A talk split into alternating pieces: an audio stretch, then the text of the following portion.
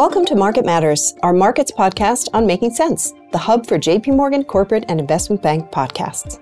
In each episode of Market Matters, we discuss the latest news and trends shaping markets today. Hi, I'm John Schlegel, and I'm a member of the Data Assets and Alpha team at JP Morgan. I run our positioning intelligence team, and I'm back with my colleague Andrew Tyler as we look to shed some light on the macro environment and how investors are positioned. Andrew runs our US market intelligence team and is key to our views around the macro environment. So, Drew, it's great to speak with you again on this podcast. Well, thanks for having me, John. Drew, when we last caught up in July with Eloise Goulder, you were cautiously bullish U.S. markets, albeit concerned about an August period of softness given the lack of catalysts and seasonality. And things have played out very much in that manner so far, as the recent high for U.S. equities came at the end of last month, and we've fallen a few percent so far in August. So, what's your core view today? Thanks, John. So I'd say that my core view starts with very simplistically over the next four to six weeks, I remain cautious. And then I think as we kind of go into Q4, I get very bullish again. So, really, what's behind this is the cautious part of this is still the seasonality that we discussed on the previous podcast, whereby you see August and September tend to be very weak months relative to the rest of the year. And that's kind of what we're seeing right now. And I would just say that with the S&P down almost 3% month to date, that's kind of playing out as we anticipated. Now, as we kind of turn the page, into late September and Q4, I think it's really driven by a couple of core views here. First is the expanding economy.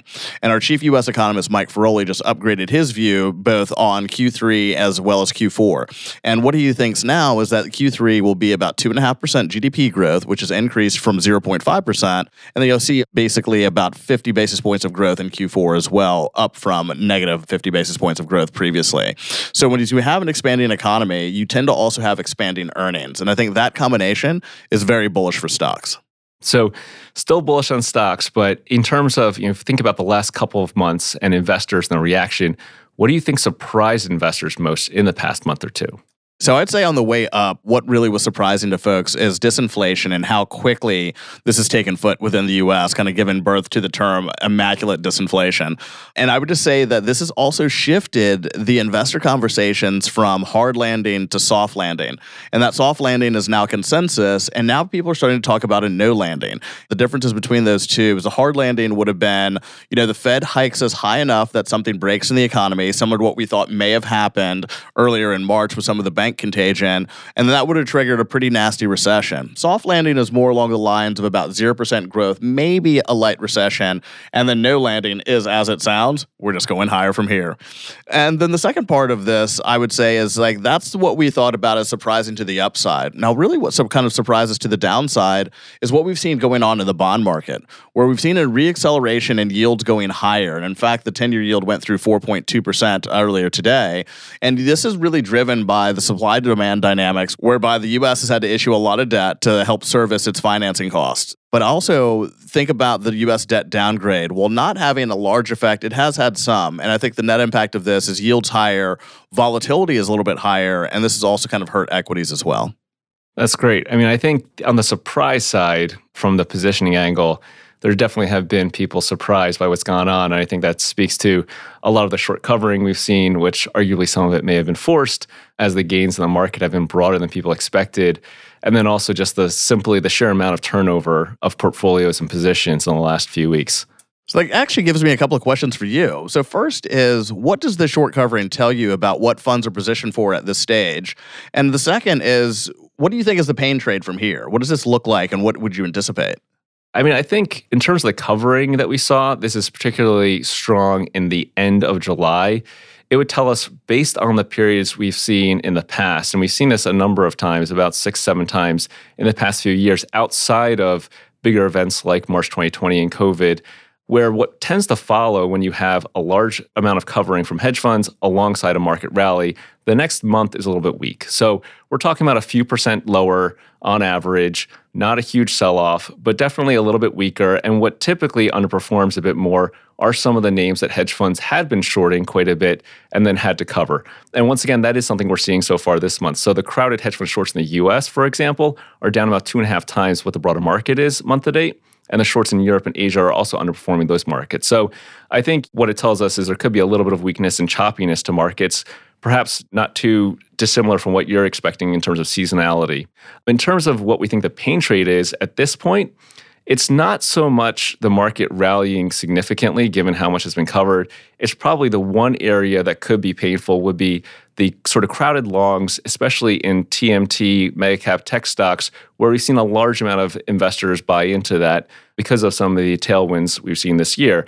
And so, the one area globally where we have not seen a lot of risk reduced in the past month or two has been on the long side in the US. So, Drew, getting back to your near term outlook for the end of the summer and the start of September, I guess there's been a lot that we've already discussed in terms of surprises to the upside. But what do you think is actually priced in? Because there's so much talk at this point, it seems, around Goldilocks in terms of the macro data. So transitioning from GDP growth into earnings, the expectation from the market was this quarter was expected to produce about a negative 7% year-on-year EPS growth. And then from there to accelerate slightly higher in Q3 to add 0.8% growth, and then for Q4 to add 8.0% growth, and then for all of next year about 9.5%. And so as we've kind of seen this bottoming out and then inflection higher over the next 6 quarters, I think you're starting to see that impact some bullishness, but ultimately I don't know that this is yet fully priced in. The reason why I say this, and going back to your comment on mega cap tech and the behavior that we've seen, is that I think the default investor is still net bearish because the inversion of the yield curve is such a powerful signal that it's unlikely that investors are able to dismiss this quickly. And the fear is always that the economy can turn around from very positive to very negative in short order. And so, with that in mind, I would just say that keep an eye on what we see out of mega cap tech earnings because as that sector goes, so does the rest of the, the broader market.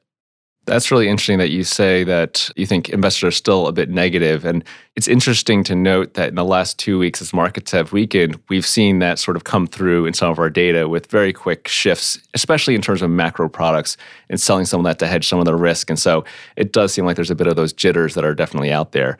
But maybe one more follow up on this whole kind of macro story. You know, a lot of this gets back to what is the Fed going to do and what are central banks in general going to do. So, what do you think markets are currently expecting from the Fed over the next couple of months? So I'd break this down by asset class. So I think within equities, they are far more sanguine than we see our friends within rates. And what I mean by that is a lot of people in equities are looking at real time data, which kind of points to an inflation level that is actually below that of official measures and the expectation that the Fed is done. And so not only are they done, but we might actually see rate cuts as soon as Q1 of next year.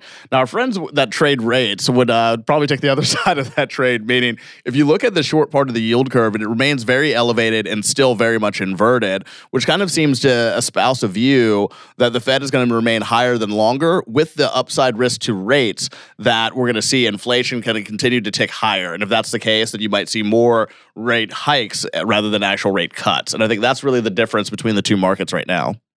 So, Drew, we've been talking a lot about getting to the end of the summer. And while it could make some people a bit sad, what are you looking forward to in the fall? Because there could be a lot of things that are exciting. First, I would say football season, absolutely. So, for those that haven't met me, I'm a huge football nut. But I would also add to that, too, is like the overlap between football and basketball season is probably my favorite time of the year. That's great. Tons of games to watch and a lot to look forward to. And one last question. So, you had a really good non consensus call throughout the year about being bullish on the US consumer. Any non consensus call for who wins the Super Bowl? so, I would say my best guess right now would probably be I'd take Philly over Cincinnati. Thanks, Drew. It's been a lot of fun chatting with you. And I look forward to doing it again soon. Thanks again, John. See you soon. Thanks for listening to Market Matters. If you've enjoyed this conversation, we hope you'll review, rate, and subscribe to JP Morgan's Making Sense to stay on top of the latest industry news and trends. Available on Apple Podcasts, Spotify, Google Podcasts, and YouTube.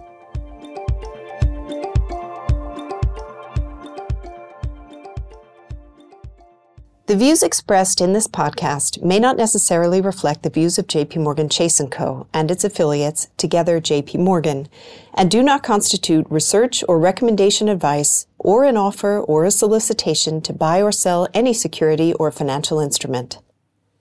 They are not issued by JP Morgan's research department but are a solicitation under CFTC Rule 1.71. Reference products and services in this podcast may not be suitable for you and may not be available in all jurisdictions. JP Morgan may make markets and trade as principal in securities and other asset classes and financial products that may have been discussed. The FICC market structure publications, or to one, newsletters, mentioned in this podcast are available for JP Morgan clients. Please contact your JP Morgan sales representative should you wish to receive these. For additional disclaimers and regulatory disclosures, please visit www.jpmorgan.com forward slash disclosures. Copyright 2023 JPMorgan Chase & Company, all rights reserved.